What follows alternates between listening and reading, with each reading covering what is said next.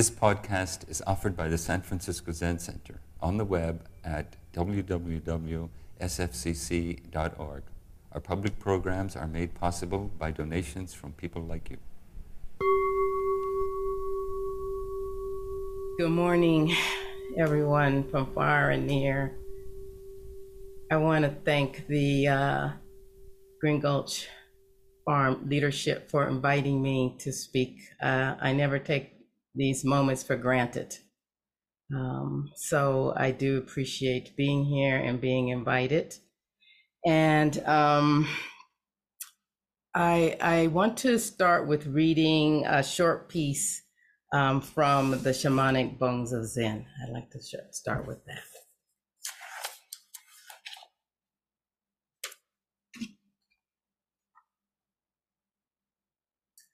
On the fourth day of silence, the world outside the walls no longer exists. I'm speechless. And it's not because there are no words on my tongue. There is a forest with 90 people surrounding me, animals in the wilderness.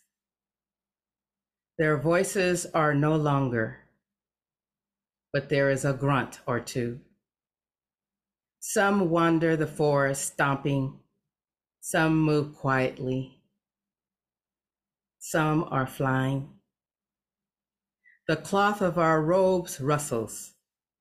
Chanting is soothing when the mind goes places in the dark silence.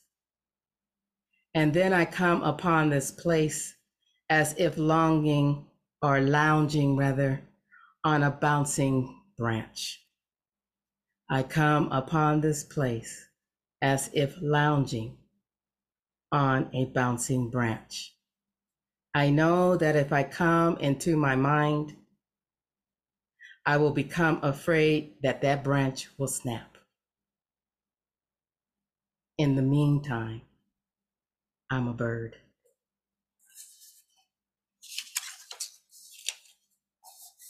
What does it take to feel like a bird? And do I feel like one? You know, like how I see birds hanging on those branches way up on top of the trees. So um, today I want to talk about the, the act of Zazen, the ritual of Zazen, and to uh, relate that to how we are living our lives today and how to live in this world that we're living in.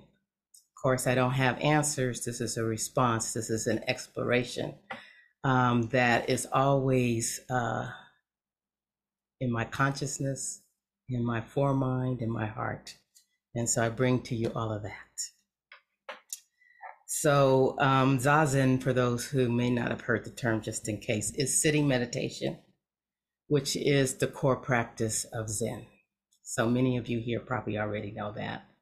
And you've heard it a thousand times. But I wonder what it sounds like today um, to you coming from my mouth. You know, what is Zazen? and and maybe pretending that you're not an expert on it and that you have no idea what it is pretending that even though i said it's sitting meditation even pretending you don't know what that is that you just landed on a new planet and they're talking about this thing called zazen and you're kind of interested and kind of not because it doesn't you don't know how to, how you could use it to survive the new planet. So you're not, you're probably more interested in is there any water here? You know, not is there any meditation? is there any water? So um, why um, Zazen? Why Zazen? Why sit still uh, in the chaos of the world? Why sit still? Why meditate? Why do Zazen? So this quote was sent to me by a friend, not just to me, but personally, but I'm on a list. And this poem by Rumi was uh, sounded perfect to me. It came in my email this morning. It's one of the uh, lovely kind of oasis among all other emails I received. I have lived on the lip of insanity, wanting to know reasons, knocking on a door. It opens. I've been knocking from the inside. I have lived on the lip of insanity, waiting to know reasons, knocking on a door. It's crazy. It opens. He doesn't say it's crazy. I have been knocking from the inside. How many have heard that one before? Oh, okay, so maybe um, we can um, somehow get the, those words to you. Um, it's one of my favorites because it speaks so much to um, how the mind uh, creates our experiences. So when Rumi's talking about opening the door, that's a, a great metaphor um, for the mind. You know, to open the mind, he is the door is the mind, and so you know we're we're constantly knocking on it, trying to figure things out, as he says, um, and especially when we're on the lip of insanity, which I, I I'm sure some of you are feeling some of that. I hope these days of how much chaos and and difference and imbalances that we're we're having to navigate and wanting to know the reasons and knocking on the door and then it opens i've been knocking from the inside so um, the mind knocking into my mind so i have another beautiful poem that many of you probably have heard more of this one. It's a long poem and many monks for many years monks and nuns over the years have memorized this and, and they and they say this uh, they chant it or, and they keep it on their hearts. And it's the dhammapada and i'm going to use the translation from Gil Fronsdal which is a very great translation so how does sitting meditation open the door that's the question you know right how do we open the door dhammapada all experience is preceded by mind. Or why even bother with zazen? Like, why bother in chaos? The Dhammapada says, all experience is preceded by mind, led by mind, made by mind. Speak or act with a corrupted mind, and suffering follows, as the wagon wheel follows the hoof of the ox all experience is preceded by mind, led by mind, made by mind. Speak or ask, act with a peaceful mind, and happiness follows, like never departing shadow, like a never departing shadow. So it's showing us without opening the mind, and without understanding that mind, you know, our experiences feel imposed. You know, our experiences um, are are governed by how we perceive, how we think.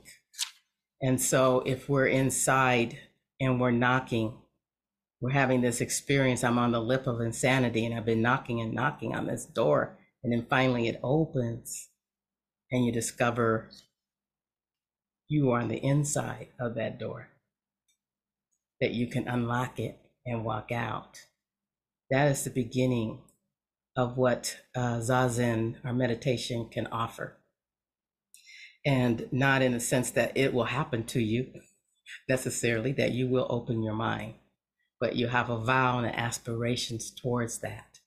And by having that vow and aspiration, you begin to see how you can contribute or be a part of a society that's constantly in chaos and how and we can talk more especially in q&a of how you might be the chaos so i invite this question it's an inquiry really so there's probably maybe not an answer i don't want you to jump to the answer um, we're not in school and i'm not a professor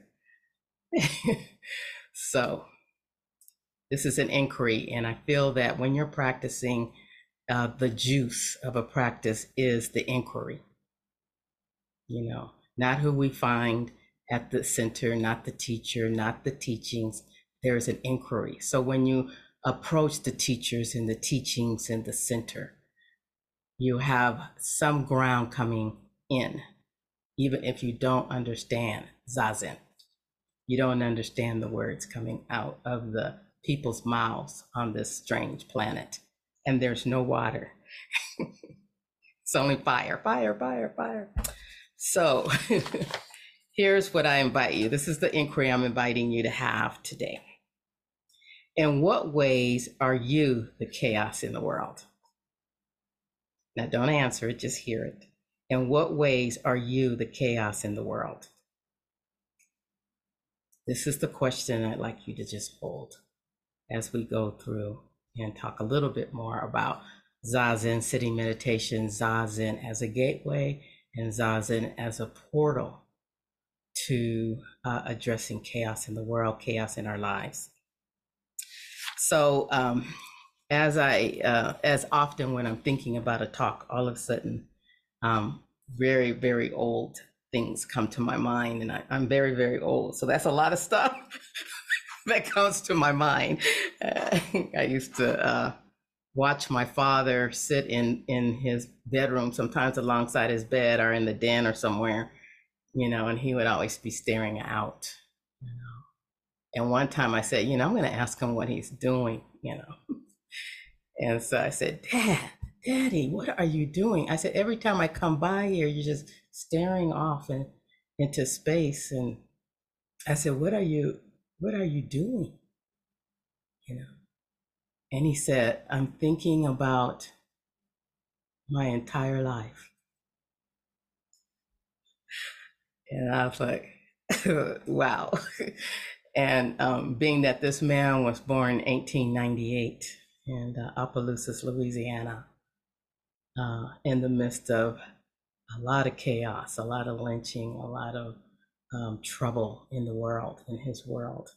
And I, I also wondered to want to see those details that I knew he could never, never tell, but he was feeling them, you know, not only the outside, but how he lived. He had like 20 brothers and sisters. I couldn't imagine.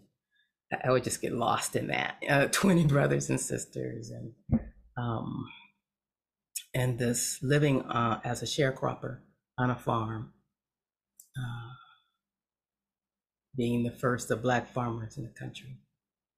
And I just could imagine how wonderful maybe that movie was in his mind.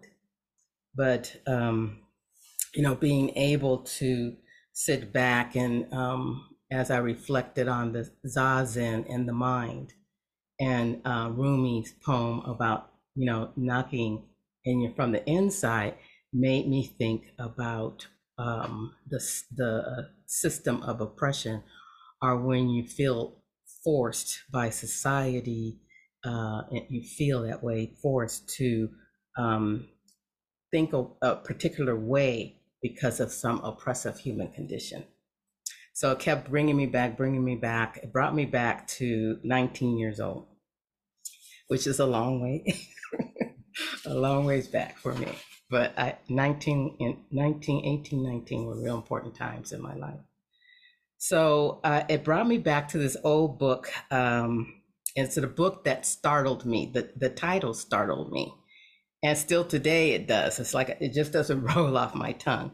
And so it's called The Miseducation of the Negro by Carter G. Woodson. And it's written in 1933.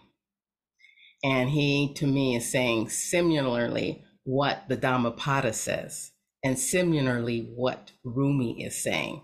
He is talking about the mind and what how one experiences life because of what is perceived in the mind. So um, and I changed the, um, the gender pronouns in order to be inclusive. But if you get this quote or find it, it will have the language of the times in it, especially you can see in the title, you know, um, Miseducation of the Negro. Okay, um, this is the quote. If you can control a person's thinking, you do not have to worry about their action. When you determine what a person shall think, and that's the oppressive human, conditioning, you do not have to concern yourself about what they will do.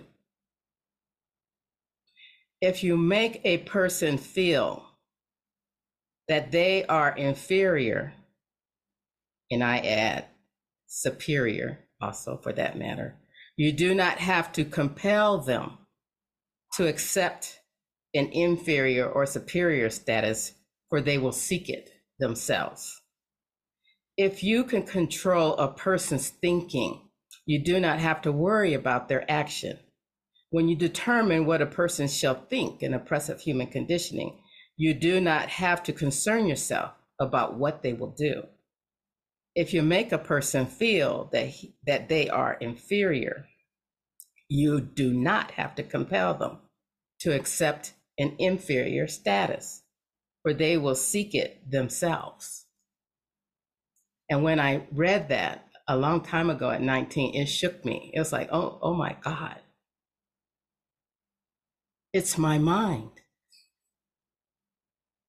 Of course, there's the relative experience of oppression, but I had joined in with that thinking.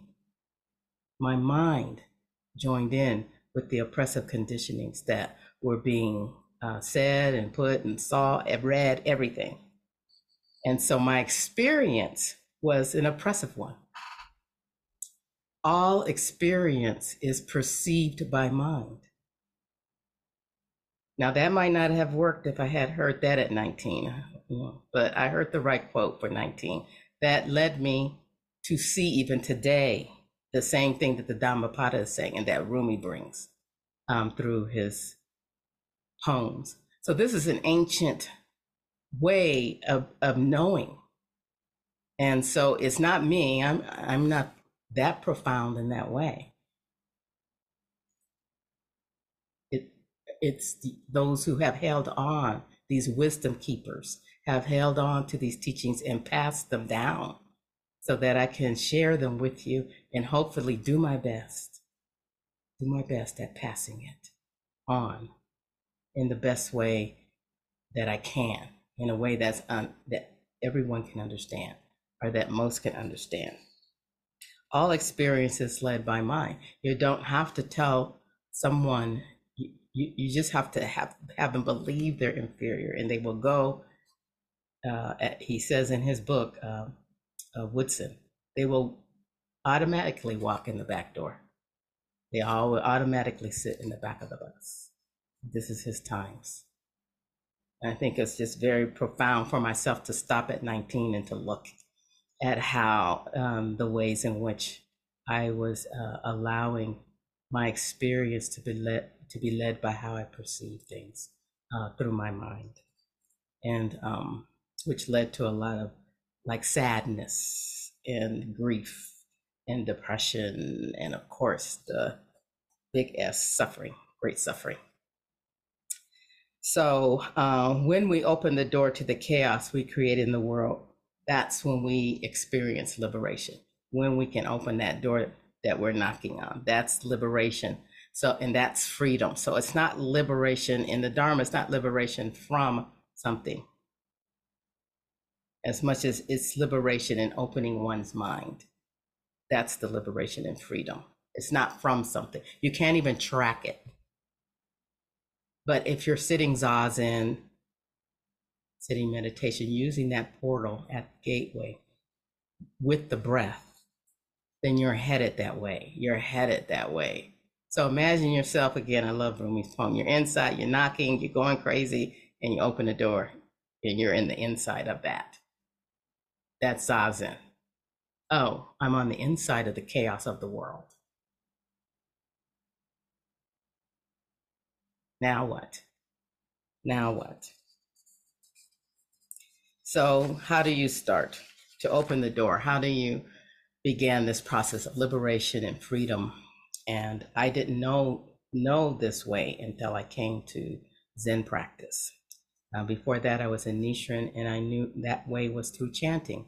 And that, and even in chanting and with that rhythm, I was able to uh, see that door as well. I saw the door, but for some reason I was not at that time uh, able to unlock it because I still saw that someone was on the other side, like leaning on it, and uh, or had pushed up a chair against it or a dresser or something, you know.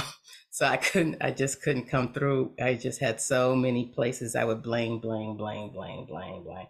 It was just my way of life because it can't be me.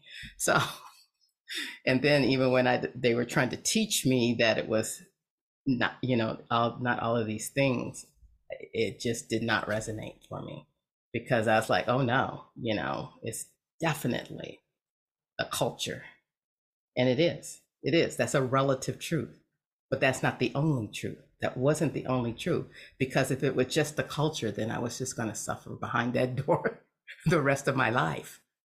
And I knew I didn't want to do that. I wanted to open my mind and I wanted the liberation of opening my mind and the liberation of opening the door. And I think this is key, very key to some of the uh, things we uh, experience in the world today um, and, and the many isms that are that are around us are is important to look this way. So some people get all focused here when we start talking about the mind, but zazen is in the body. Zazen's in the body. So how many people have been using their strategy 40 years and they still kind of see same stuff going on, you know? So you realize very early on the strategy, or you keep trying, you know, you keep trying. My mind's going to get it. I'm going to get it. I'm going to get it. And you keep going, shoop. you know, keep getting behind that door, knock, knock, knock. so that's what I loved about Zazen. And I did see that it was a body practice when I first uh, met a couple of practitioners and I didn't hear a word they were saying. They were talking. I didn't understand a thing. It was like being from the other planet. It's like, where's the water? You know, because I don't know what they're talking about, and I didn't know. But I watched how they were um, speaking. I watched how they went to their zafu, how they how they um, bowed, how they turned, how they sat, how they were breathing knowing I knew very well they couldn't be that relaxed because there's uh, like 200 strange people in the room. Or maybe I was projecting my own shyness. but it was interesting to watch. I watched them, and to this day, I have no idea what they said, but they led me to the Zen Center, Berkeley Zen Center first, and then to San Francisco Zen Center. And um, I thought that felt kind of strange too to go someplace I didn't understand. So I to place this practice in the body, I wanted to share a little bit from uh, my teacher's book, Zenkei Blanche Hartman, and her book, Seeds for a Boundless Life. And this was um, a book that I compiled all of her teachings, um, which is the way that books were actually written, Dharma books. You didn't write your own books uh, like Zenju. You the students wrote the book of the teachings that they received from the teacher. And then that book goes forth. So, beginner's mind, Zen mind, you know, that was written of all of uh, Suzuki Roshi's teachings by a student, right? Senior student. So I was not a senior student, but um, somehow I, I ended up with the project.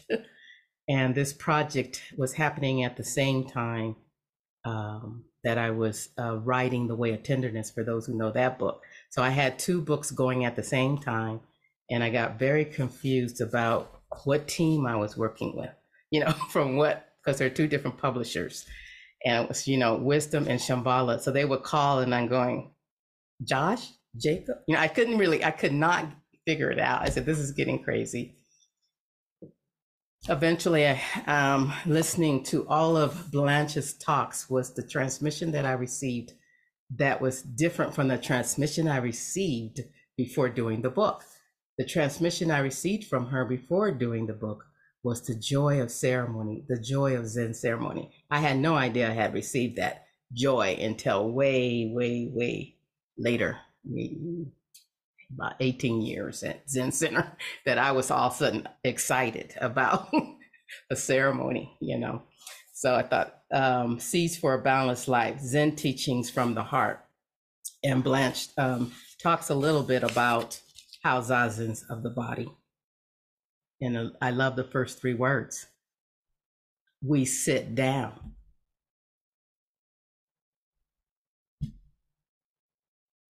We sit down. We arrange our legs and robes, get our base arranged, a base for the transformation. And then we lift up through our spine all the way through the crown of our head. And you let your head be level. You don't want your chin up in the air. You want it level. You want to bring it back so that the weight of the head is resting on the spine. So it's a kind of motion. Your head staying level, but moving back so that the weight is supported. And of course, she gives Dogen Zenji, you know, his due for the Fugan Zazengi, which is the instruction, excuse me, the Fukan Zazengi, the instructions for sitting Zazen. Once you have your legs and your base arranged, so there's a, there's a position to enter this portal, right?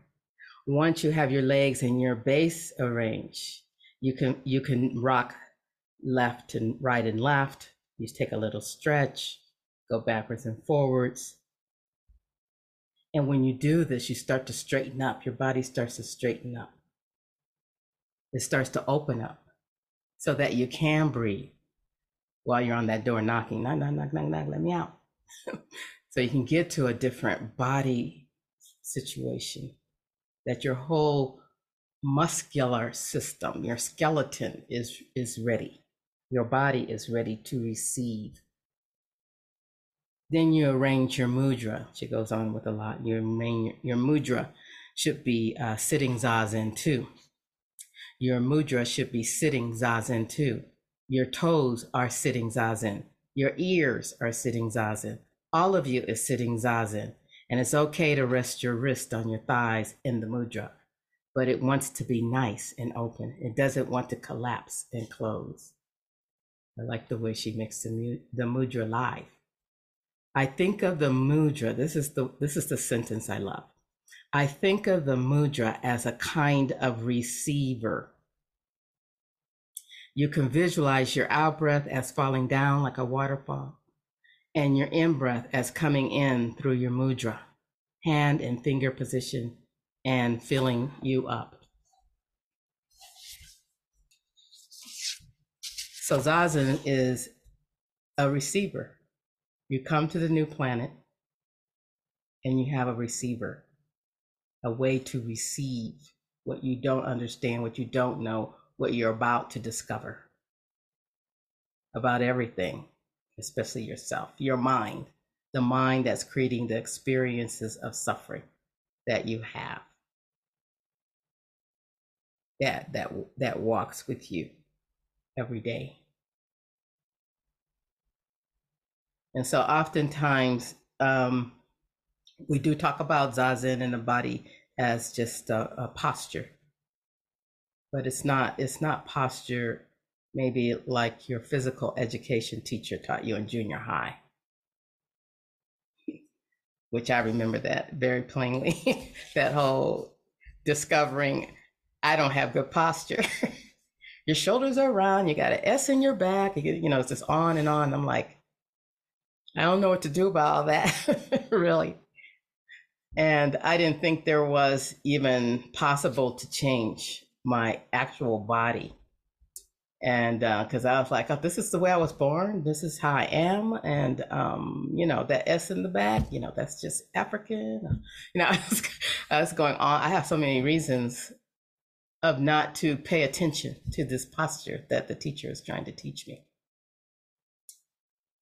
And now, many, many, many, many years later, when I go to my fitness instructor, she always comments every time, You have such good posture. And I was like, It's always a shock because I didn't, right? First of all. And I said, Oh, that must be the Zen practice. And I could feel when as soon as she says it, I can I get a sense of my body and what I'm doing and where I'm where I'm sitting and how I'm sitting. And I go, oh. And it was important to her because if I already have the good posture, then she can give me the teachings that she has to help me with my body. I was ready for those teachings, you know. And so this is what Zazen helps to do. I was ready to breathe and uh, uh, open my body to breathe, keep my chin ready to breathe, to take it all in.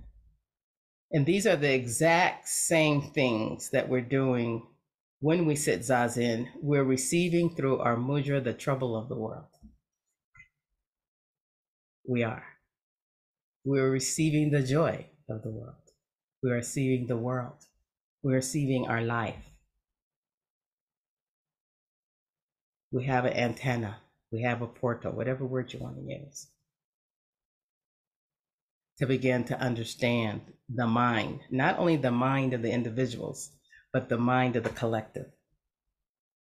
Begin to understand the mind of the collective as well. Now, do you run, you know, do, does that mean you don't have to change anything or engage in changing these things? Not so.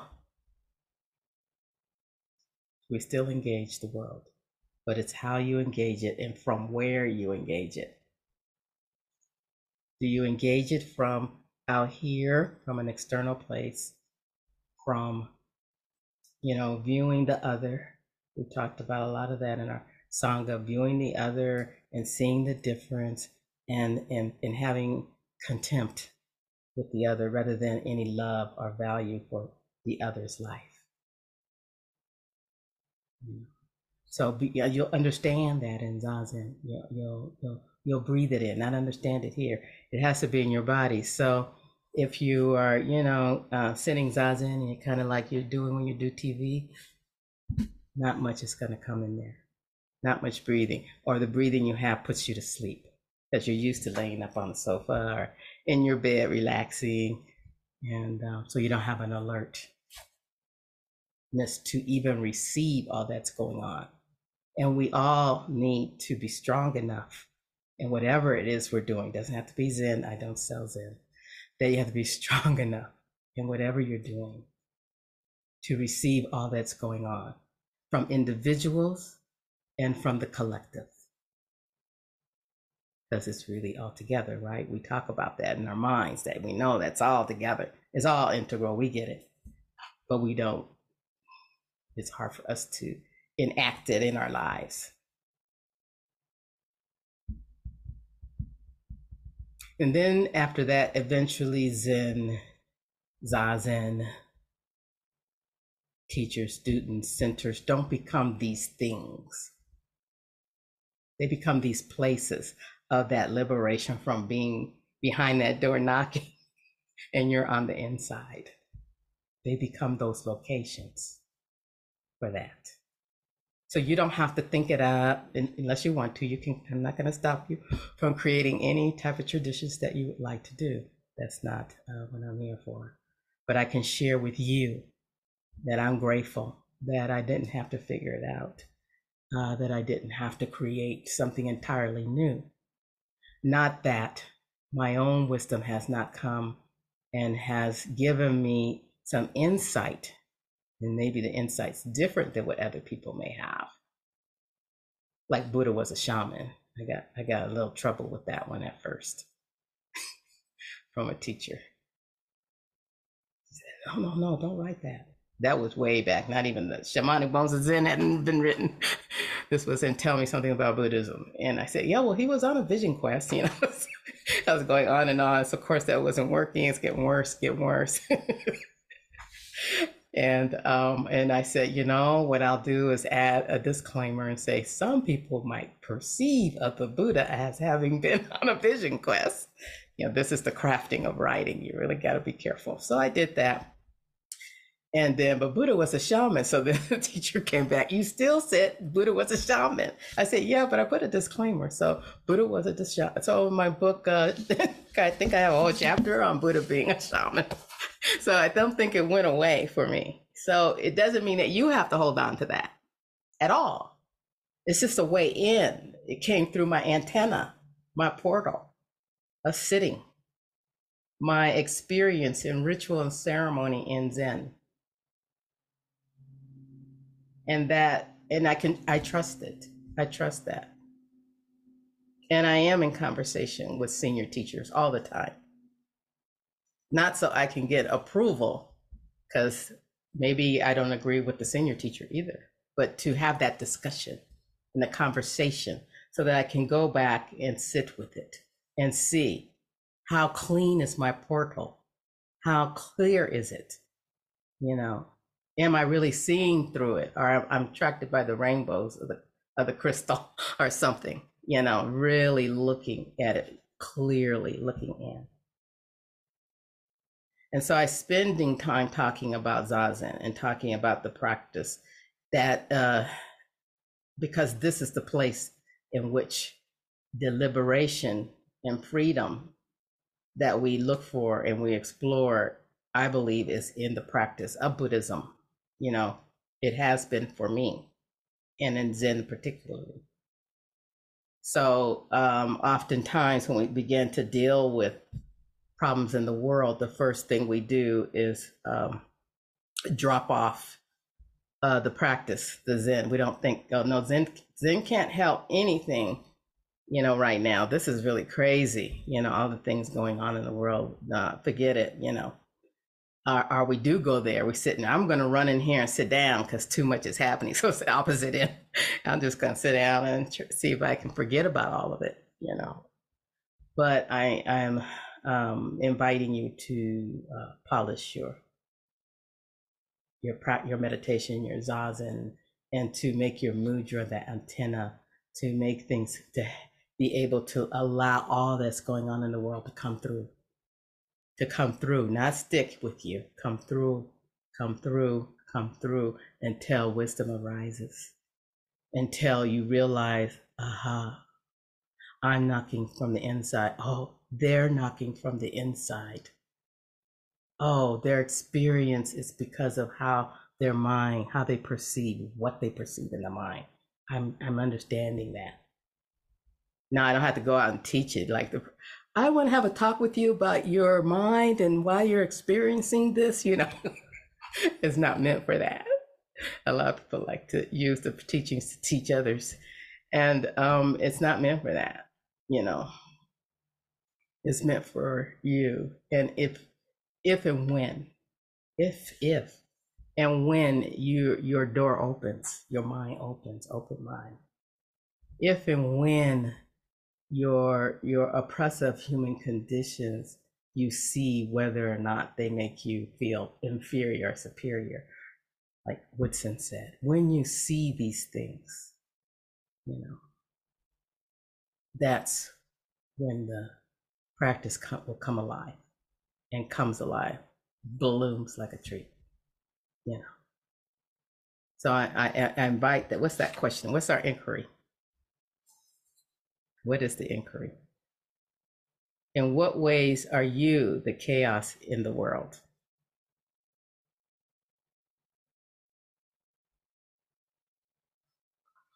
Just for a moment, I have some friends would never consider that. Oh no way, I'm not.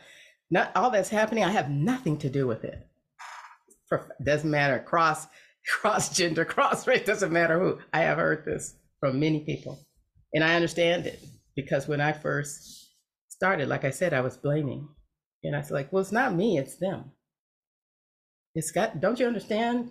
To the teachers, don't you understand what's wrong with you? You know, I'm trying to explain to you. It's them, not me. until you know they they spoke no more because I wasn't capable. I didn't have the capacity. I didn't have an antenna. As much as I was chanting, I had none of nothing. To, nothing clear enough. No body posture. No breath to receive anything. Are you ready to do a practice?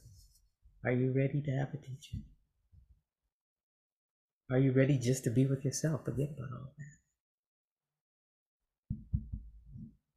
So I'm hoping what I um, today, just checking around, make sure I haven't left out any books that are, quotes I want to share with you, but I'm hoping that uh, um, some of what I said today gives you. Um, uh, yeah, I'm not here to, to necessarily stimulate you or give you anything cathartic so that it, it's you know gone by Monday, but to uh, just open your mind, helping you open that door because we can open it together. You don't have to be by yourself on the other side of that door if you're willing. Sometimes we just want to do it ourselves, but I can do this. You know, you know, um, we're pretty strong. We're pretty smart. You know, I don't know of anybody who isn't smart. I've never not really met somebody who's not smart. Because what is smart? Thank you for listening to this podcast offered by the San Francisco Zen Center. Our Dharma talks are offered at no cost, and this is made possible by the donations we receive. Your financial support helps us to continue to offer the Dharma. For more information, visit sfzc.org and click Giving. May we fully enjoy the Dharma.